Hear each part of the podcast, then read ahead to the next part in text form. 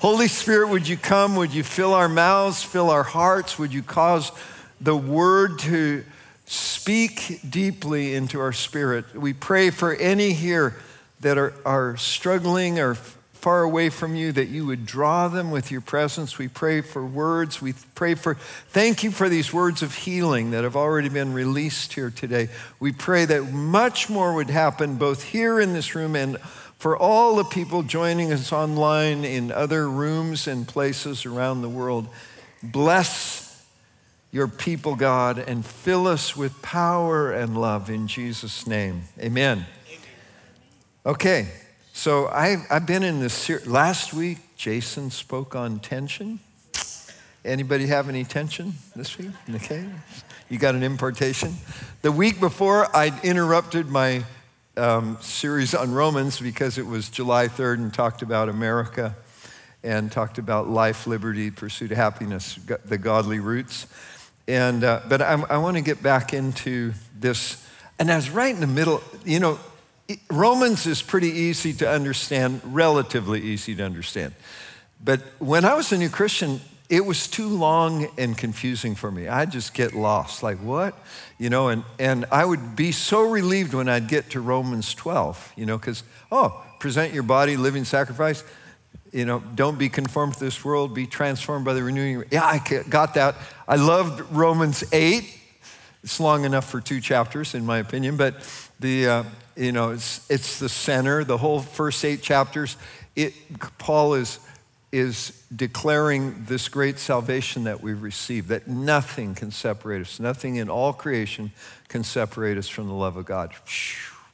That the gospel of Jesus Christ is the power of God unto salvation to set us free, both in this life and on the very last day, the judgment day, when we all will give an account that, it, that this gospel is his gift. Thank you, Jesus. And so, 1 through 8, you can understand. 12 through 16, you can understand. But 9 through 11 is confusing because he is addressing an issue that we don't necessarily understand.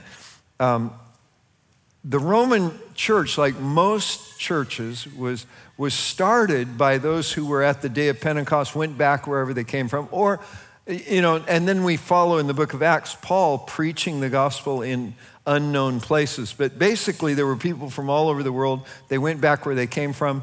They experienced the presence and power of God with signs and wonders, and it, and it got on them. And they came back, and a church was there in Rome, in the heart of the beast, the, great, the center of the empire. And, uh, and so these were primarily Jewish background believers, and they, you know, they, they were impacted, their lives changed, just like your life changed. If you meet Jesus Christ, the Holy Spirit comes and lives inside you, you are a new creation, and there's, a, there's something in your life that wasn't there before. There, and there's a lot removed in your life that was there that before that's not there, that we're, we're new creatures. Shh. You know, and this is how do we know that that happened? Because the Holy Spirit inside us bears testimony to the reality. And uh, my, you know, when I became a Christian, I was 21 years old. It was over 50 years ago. Do the math. Oh, it's terrible. Anyway, don't do the math. Anyway, the, uh, the, but it's like I knew it. You know, we knew it. Like the next, like one week after, it's like, oh my gosh, our vocabulary changed without effort. You know, like stuff I used to just say, it was like regular parts of my language, just were gone. It wasn't ever. I know other people struggle with that. Other people, you get free, set free. There's always some area where you're set free, and this becomes a testimony of the reality of salvation. And if you've never met Jesus, I'm telling you, all the stuff you've been working on and could never get anywhere with, He wants to come in and set you free. And I'll say this if you're an old, grumpy Christian and, you, and you've lost that first love, He wants to come and pour His fire into you and fill you again with the wonder, you know, like it just happened. It's called Do the Things You Did Before, Return to Your First Love. Anyway, So we're in Romans 9, 10, 11. So the, anyway, there's these Jewish believers, and then one of the emperors kicks all the Jews out of Rome. Like they had to move away. This is how Aquila and Priscilla ended up living among the Gentiles. And Paul would meet these people, and so when the, then the regime changed and they moved back. But when they moved back, the church had changed. When they left, it was primarily Jewish background believers with some Gentiles, but they came back and it's, it's like grown while they're gone, and they're like all Gentiles. And now it's confusing to the Jewish believers and to the Gentiles. They don't know what to do with each other. You know, the Jewish people, they come, hey, let's go to church. You know, it's Sunday morning. They go in and it smells like bacon. They're like, you know, I, I'm, you know, but I mean, they, they, were, they were distinct culturally, religiously, ethically, morally, you know, they're like, because the Jewish people had a gift from God that they had followed and, and they, did, they hadn't come to the culmination of it, but now these Jewish so there's this conflict. And this is, Paul wants to address this issue, and that's Romans 9, 10, and 11. So in chapter 9, uh, I spoke on about three weeks ago, you know, we, it's this amazing thing that, that uh, and it, he talks about God's election, you know, that he chose these people and that he's sovereign, that he chooses some and doesn't choose others. And, and it's none of our business, it's above our pay grade, basically. And yet we come to Romans 10 and we realize that, well, wait a minute, if the people chosen rejected God, it seems like there is some human responsibility here. And, uh, and then in, in chapter 11, he he brings together kind of like warning us against bad attitudes, but the, but the assurance that even Israel's rejection was riches to the world. How much more will their fulfillment be? And he assures them that all Israel will be saved. And he ends chapter 11 in a glory meltdown, which I can't wait to get to. But anyway, today we're in this middle section. And, you know, this tension like, wait a minute, how could the people that were supposed to receive the gift reject it? So we'll pick it up with uh, 930. And he starts out with these words What do we say then? You know, this is a rhetorical question, but it's like this tension that we live with. Like, wait, some of the stuff, it doesn't happen the way we think it's going to. Have any of you noticed it that, that like, that's just how, you know, you get kids and you make plans for them, and it doesn't happen the way you planned it. and, uh, you know, we live our life, we plan to live one way, and it doesn't happen the way you planned it. So, and you could end up living in Harrisburg, Pennsylvania for 33 years, even though you'd never even considered the thought until God just said, okay, now, that's what happened to enemy. So let's go to the what verse 30, Romans 9. What shall we say then? The Gentiles, the Goyim, who did not pursue righteousness have attained it. And so the weird thing is, is like this gospel comes to the Jewish people, they, prim- they for in large rejected it, and in large, the, the Gentiles were streaming into the church. So this doesn't seem fair. So this is why he's addressing this. The Gentiles who did not pursue righteousness, they weren't running the race, they weren't disciplined in their culture, all that stuff, they won the prize. They attained it. That is, a righteousness by faith.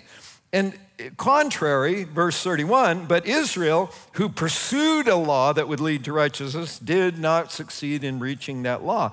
So, in other words, Israel's running the race, they're training hard, they're keeping, you know, 365 negative commandments, 218 positive commandments, or maybe it's reversed, but over 600 commandments in their daily lives, in their culture.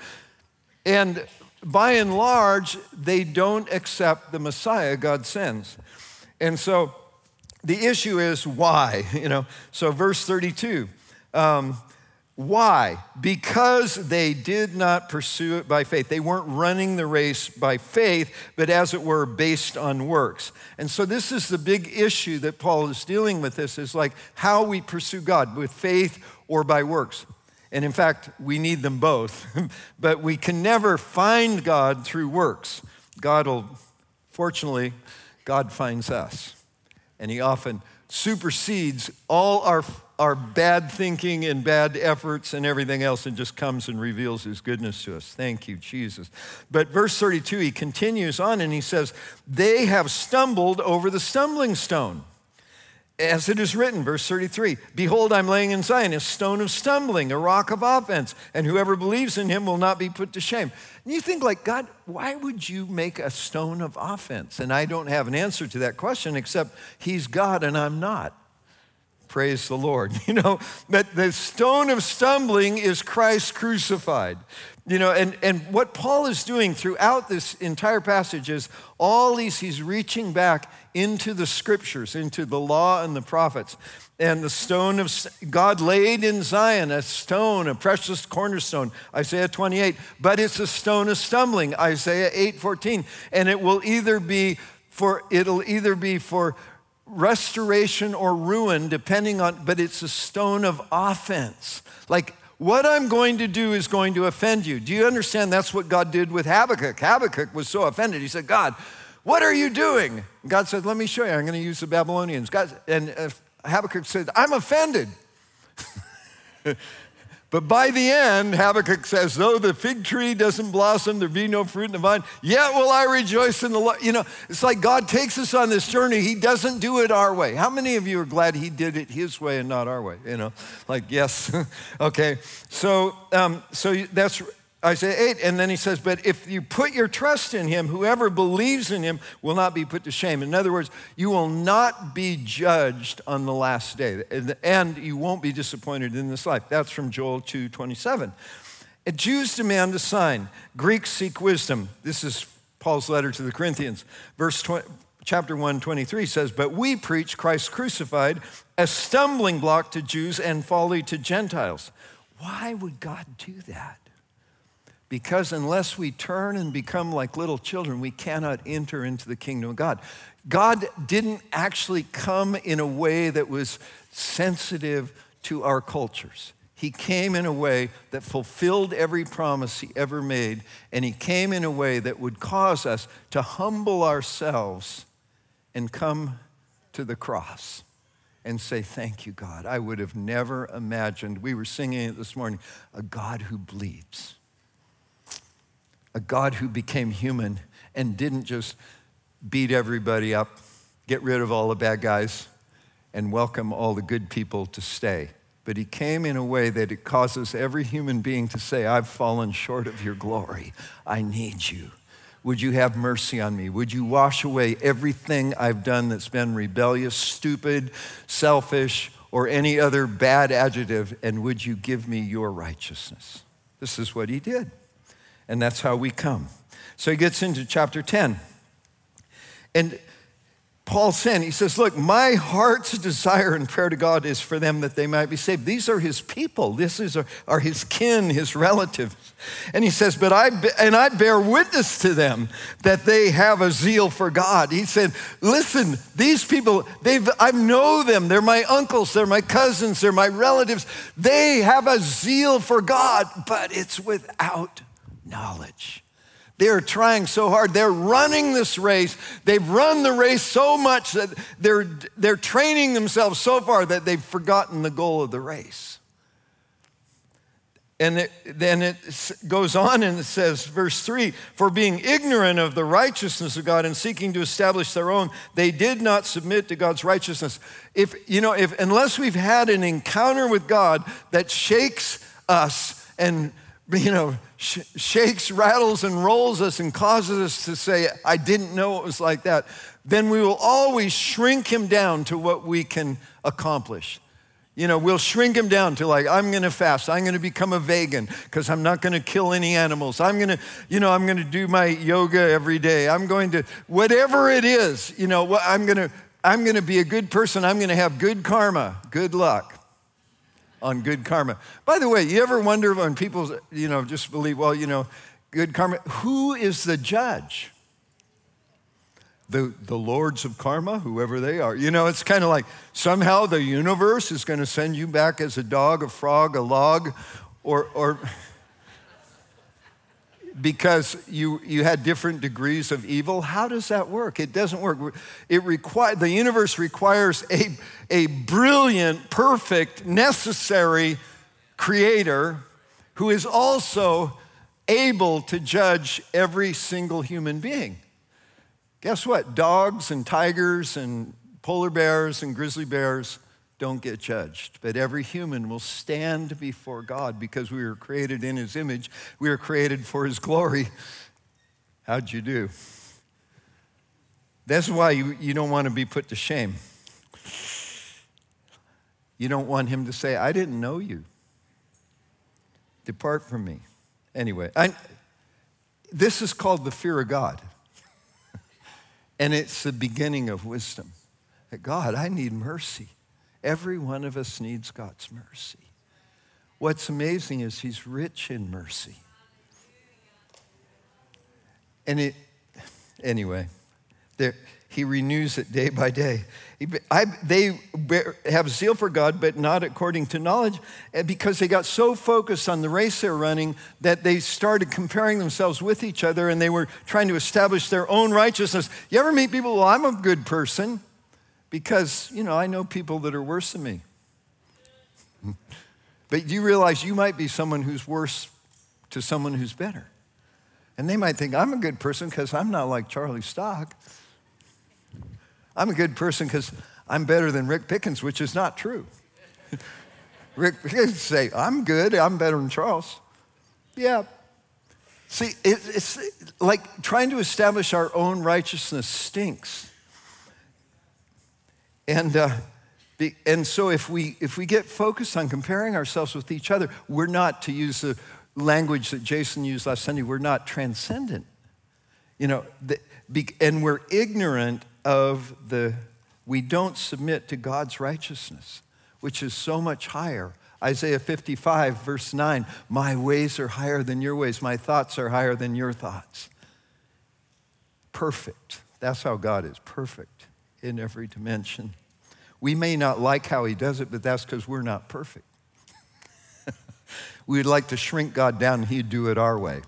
I'm so glad God didn't do it my way because I would have already sentenced myself to death, I'm sure. Okay, so, but, so all of this, I mean, the, the whole point is that no one's making it without Jesus. And he brings us to the point in verse 4 when he says, For Christ is the end of the law. He's the purpose of the law for righteousness to everyone who believes, but he's also the finish of the law. And, he, you know, he's talking about people pursuing righteousness. He's actually using the language of a racetrack. You know, he says the, the Jewish people were running so hard and they didn't win. And the Gentiles, they just kind of sauntered onto the track. They weren't really trying. And they came with their, you know, spare ribs and fr- fried popcorn shrimp. And they kind of sauntered up there and they said, Jesus wants to save you. Okay. They had nothing to, they had you know, I mean, many, of course, everybody's got their own self righteousness, but Jesus is both the purpose of the race and he's the finish of the race. And he's the beginning of a new era. That's what it means when it says he's the end of the law. The law still exists in the sense that the law has all kinds of amazing eternal principles. The law is still part of the Word of God.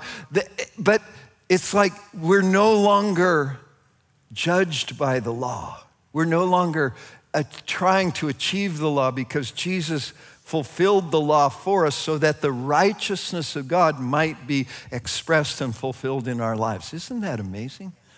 He said, I'm going to give you what you could never achieve on your own. It's called grace. Grace is God's ability God's ability to do what you were created to do, to become what you were meant to be. It's God's riches at Christ's expense. The old, old, uh, what do you call that? Acronym. Grace. Thank you, Jesus. And so, so that so verse four is really, it's like the hinge of, of everything he's saying in these chapters. And uh, it explains why he's saying that, that the Jews, they had such a narrow focus that they stumbled at the stone of offense. And, and that, but he's also declaring that righteousness is now found only in Christ and only through faith do we come to it. This is his point. And so, and, and then he goes on, in, continuing in Romans 10, verse 5 he begins to, he's, he's going to unfold what is this righteousness that comes by faith? Righteousness means we're entirely loyal to what we're committed to. It, I mean, it is The, I mean, there is the meaning of righteousness that we do what's right but it's very relational. It, that rightness is entirely relational. That's why when we sin, we fall short of the glory of God because we may turn our back on God, but He never turns His back on us. We may say, Jesus, I don't want you, but Jesus will say, No, but I want you. I chose you before the foundation of the earth, and I will continue to draw you to me. The righteousness of God is, he says to the thief on the cross, Today you'll be with me in paradise. The righteousness of God is, he says, regarding the Roman soldiers mocking him, gambling for his garments, drunk out of their minds, maybe filled with demons. Father, forgive them. The righteousness of God is Stephen, as he's being stoned to death, says regarding all these Pharisees who are stoning him. Do not hold this against them. What if all of those people got saved? We know Paul was there. He was saying, Yeah, only he was known as Saul then. Stephen's prayer was answered. This is the righteousness of God. Thank you. Okay, so we'll keep going. So, Romans, for Moses, Romans 10, verse 5. For Moses writes about the righteousness based in the law that the person who does the commandments shall live by them. In other words, he's saying, You guys are right. You know, what Moses wrote, Leviticus, was if you keep all the law, you'll live. But actually, the law speaks of a higher righteousness. I mean, the Old Testament scriptures. So he'll, he'll mine through and bring out revelation from Deuteronomy chapter 30 verse 10 get, because once we come to jesus there's like this language of personal faith and it starts out verse 6 but the righteousness based on faith says do not say in your heart who's going to ascend to heaven? That is to bring christ down. Or who's going to descend into the abyss? That is to bring christ up from the dead. In other words don't like lose the language of doing great things because that's going to bring god close to you. I mean, we do that. We, try, we, we go after great things for God, but we understand the only reason I'm going to meet God is because He made it possible, not my work isn't making it possible. So he's saying, lose the language of, of this extreme effort. Verse 8, because here's how faith speaks. But what does it say? The word is near you in your mouth and in your heart. That is the word of faith which we proclaim. And this is the gift of God. This is the message they were proclaiming. This is the gospel, you know, that the word is near you and it's in your heart. And it, this is the message that Jesus died for you, died for me, died for our sins, that he took them away from us, and that God raised him from the dead on the third day. And because of that, we're not under any condemnation, and because of that, that nothing is impossible. If the power of death is broken, we have nothing to fear. Jesus, help us. And of course, it's human to fear. You fear, you fear all kinds of things. Yeah, I'm afraid if I drive 150 miles an hour and I don't slow down for a turn, I will die, and you're right. so that's not like a crazy fear, but that's just an awareness of reality. So there, but he's saying you will not live in fear of judgment. You will not live in fear that you will live your life in vain. If you put your trust in Jesus, you will not be ashamed. You'll live for his glory, you'll die for his glory. You'll glorify him in your life and in your death. Jesus, thank you. This is good. And, it, and he's in our hearts and he's in our mouths. And as soon, I mean, you could be like, know nothing about, you know, know nothing about this. This is me, you know, Charles Stock on his knees, May 1972. Jesus, I've tried everything else. I've never tried you. If you show me a real, I'll follow you. So you think like God's saying, nah, that's not a very good prayer, but it was the best I could do. Because I literally had tried all kinds of different religious, spiritual things that I thought would make me a good person, that I thought would bring me to reality. And you know, a few days later, Ann and I are in a meeting. We lift our hands, we're worshiping the name of Jesus, and we experientially felt the nearness of God. It felt like more oil being poured over us. We needed that. Not everybody needs the same thing, but it was like, okay, that's real. I, I marked it in my heart and I began to notice the changes. Thank you, Jesus. It's like, it's like, so, but that was a, what happened was a righteousness based on faith. It wasn't anything. I just, I couldn't do it. He did it. I pray for every one of you that in your own way you would know that you know that you know that Jesus has come into your life that you've made him Lord, that you've made him the center of your life. Because when you do that, it's not, an, it's not hard, it's wonderful. Because as soon as grace is working in your life, you're a new creation and you're being reformed into the image of God. Okay, I better hurry up. This is this the word is near you, it's in your mouth and in your heart. That is the word of faith which we proclaim. And, and so this is Paul's burden. This is what his whole message was. You, we come, everything we've been working for has been given to us. And if we believe, if we trust, we receive it. We believe it, we receive it. We say, God, it's true, I can't do anything about it, but I'm open. And he gives it to us. Do you understand he's rich? We don't have to talk him into it. We do, you know, we come begging, oh God, please. He's like, I'm so glad you want it. He's rich, he has too much. He's looking for partners that will receive who he is. Okay, so we're set free by what's internal and what's external. Romans 10 9. Because if you confess with your mouth that Jesus is Lord, believe in your heart God raised him from the dead, you'll be saved. You'll be set free, you'll be healed, you'll be delivered, and on the last day, you will not be ashamed. Fact, you'll enter into his reward. Well done, good and faithful servant. Ah, so it's outward. We confess and we live in the light, uh, this fact that Jesus is Lord. Over 6,000 times in the Greek translation of the Old Testament, the Septuagint, this Greek word kyrios is used for God as the name of God, as Yahweh, as Adonai. It's used for that. So when he's saying that, they all understood. These are Jewish people reading this. They read like, whoa, we confess Jesus is Lord. We're saying Jesus is God. Do you understand? This was a stumbling stone because Jesus was crucified as a criminal. You know, he was marred more than any, you know, he's barely recognizable as human. Like, is that God? This is his love that he laid down his life for us, that he took our shame, our pain, everything from us to give us everything he has.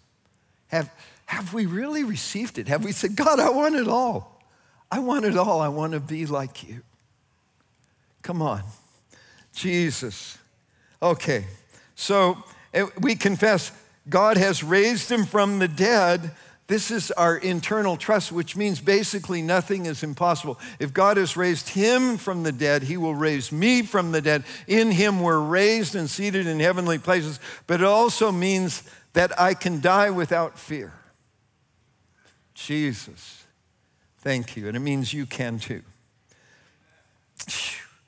And it says, when that is going on, you will be saved you will be healed. You will be set free. You will be restored. You will be made whole because what binds us continually is fear. Fear, pride, selfishness all bring us into lying and all this other, you know, one trap after another. And pretty soon we're so messed up, we don't know how we got there. And we come to Him and we say, God, I'm a mess. Take it away. He said, Okay, that's your confession. God, I'm a mess. Later on, you might go, and I did this, and I did this, and I did this, and it's good to get it all out. But then he says, You're forgiven. You're not only forgiven, you're restored. You're not only restored, I'm cleansing you from even all unrighteousness. I'm bringing you to a place where you're pristine. Man, is this good? It's like, man, it's a good thing to confess your sins. It's good to get set free. God, help us. Verse 10 For with the heart one believes and is justified. And, and, and I love this. Literally, it means with the heart we believe unto righteousness. That's how many translations, but it's we believe our way into righteousness. Like, how, do I, how can I be righteous? Believe, trust. We say believe, but believe is like religious. Trust is more of a generic term, but like active trust, like God, I don't feel it, but I trust what you've said is true. So I'm going to act it, I'm going to speak it. Don't say in your heart, wait, I have to climb a mountain first, or I have to go down to the depths of hell. And they say, no, just say, the word is in my mouth and in my heart. It's very near me, and I'm going to confess it. I'm going to believe it, and I'm going to say it because out of the overflow of your heart, your mouth speaks. It's a good way. I, it's one of the ways we can kind of keep track. How my, how's my heart? Well, how's your speech? You know, I'll get, I, I, you know, just true confession here. This isn't my worst confession. Uh, I mean, you know, if I gave you the worst confession, like people go, I'm leaving, you know, but uh, it's just like these are not active things, but just, you know, we, we get hung up on, the, on what's appropriate to say and what's not appropriate to say publicly. And one of, one of the things I feel like I can say publicly, one of the places where I get tripped up is I get disappointed with when things don't go the way that I'm planning. And I, it takes me time to get over it. I get like, Ugh. You know, and then the, another thing is like I get traumatized by weird and challenging things that happen to me with people, which if you're like in this calling that I have, you get a lot of opportunities for that. And sometimes, like some of them are so traumatic, I want to process it. You know, I want to say, hey, and you know, and then this happened, this happened, this happened, then they said this. And, and I can feel like the joy level, the presence level. It's like, like, man, God, how do you use someone like me? It's called grace. okay? So, so just shut up. I'm saying that to myself. Just shut up on the trauma and begin to give thanks. And begin to say, Jesus, this was hard. Okay, that's a confession. But I thank you. Fill me up again. I, okay, keep going here. So, why don't you stand up? Verse 11. For the scripture says, everyone, everyone, this means there's no one left out, no Jew, no Gentile left out, who believes in him will not be put to shame. Verse 12, there's no distinction. Can you just say no distinction? Now, I mean, the very essence of holiness is distinction between what is good, what is evil, you know, uh, and yet he's saying God is so great that when it comes to your relationship with him, there's no distinction. Everyone who comes to him, he welcomes. Isn't that wild? There's no distinction between Jew and Greek. The same Lord is Lord of all. The reason he can take away all the distinctions between you. Do you know when a mass murderer comes to Jesus, Jesus doesn't say, Well, sorry, no, you're too bad. But when, when Ted Bundy, which is, was a mass murderer back in the 70s, horrible crimes. When he came to Jesus, God didn't say, Well, I don't know, Ted. He said, I'm, I'm a monster.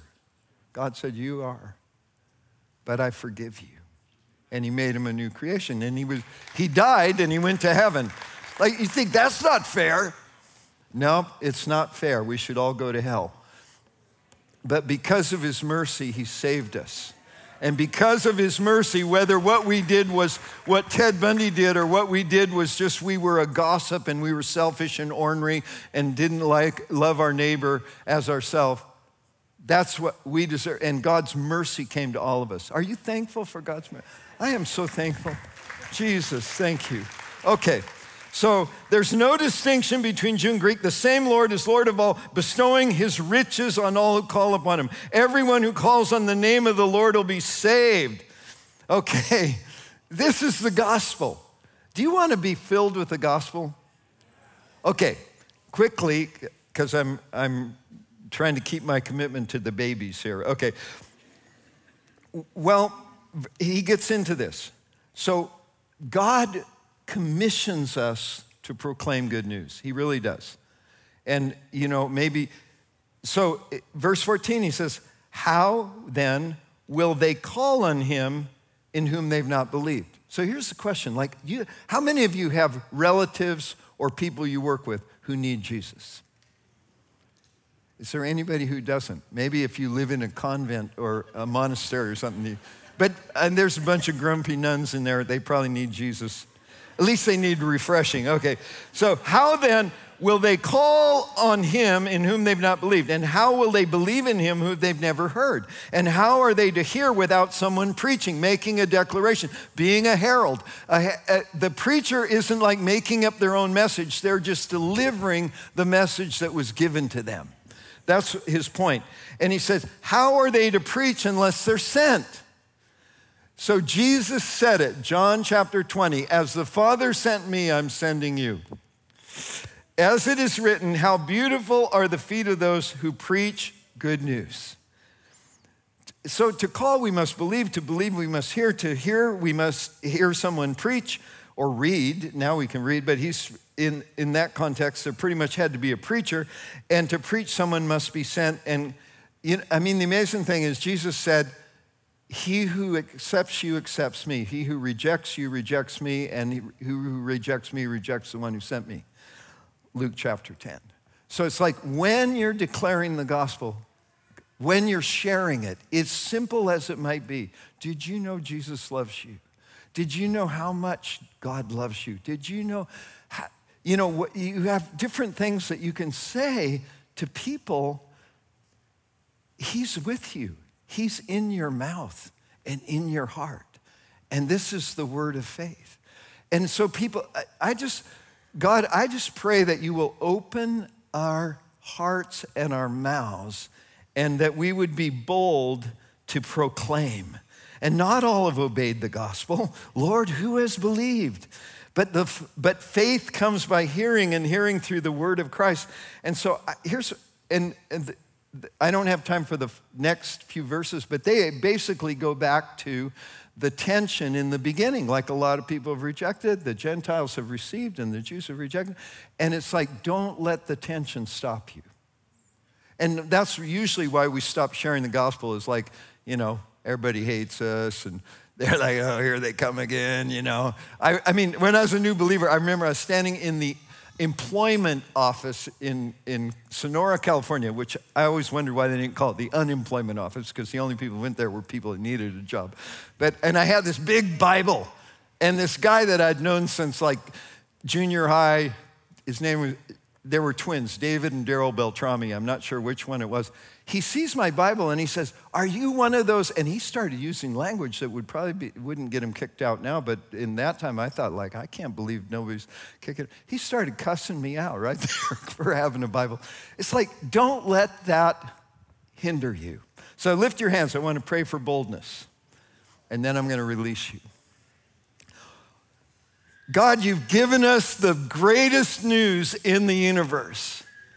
You've given us, you've filled us, and the word is in our hearts and in our mouths. It's internal and it's external. And we ask you to lay your hand upon us, that you would fill us with boldness, you would fill us with this running over joy and determination and love and compassion for every person we meet. God, that we wouldn't see how mean, how ornery, how evil they are, we'd see how much you love them. God, do you want that? I want you to raise your hand, and I'm just going to pray. God, make us. You said the Holy Spirit would come upon us and you would make us your witnesses. God, fill us, empower us, embolden us, stretch out your hand with signs and wonders move in our hearts and minds with nudges, with intuitions, with words of knowledge about people. Fill our eyes with love, that wherever we go, we would be peacemakers, we would be ambassadors of Christ. You would make your appeal through us to those who don't know you. God, that we wouldn't be canceled by cancel culture. We wouldn't be offended by perversion. We wouldn't be surprised at the way the world's going, but they would be surprised at us that we don't run after them in the same way. Can you say, God, make me your witness? Now, if you want, I'm just gonna, this is like raise your hand time, okay? If you say, God, I wanna be a more faithful witness, I wanna be a more effective witness, would you raise your right hand? Unless you don't have a right hand, then raise your left hand. Okay. All right. Okay, I see a lot of hands. Holy Spirit, you see these hands? I'm going to raise both hands. God, would you empower us? Would you embolden us? Would you fill us? So that it could truly be said, as the Father sent you, you've sent us. And we go bearing good news. In Jesus' name, can you say amen? Amen. Amen. I'm done. so, so if you don't know Jesus, come forward. If you need healing, come forward. If you need breakthrough, come forward. If you just want someone to pray with you, come forward. There are anointed people to pray for you. Everyone else, may the Lord bless you, keep you, make his face, his power, and his grace shine on your lives. May he be gracious to you and may you be aware of it. May you know he's turned toward you, waiting for your prayers. And may his peace be upon you as you go into the darkness. In Jesus' name, amen. Amen. God bless you. All right, ministry team, if you get up here, and then again, if you don't know Jesus or you're not right with God, you need breakthrough, you need to come back to your first love, please come because God wants to change your life. Amen.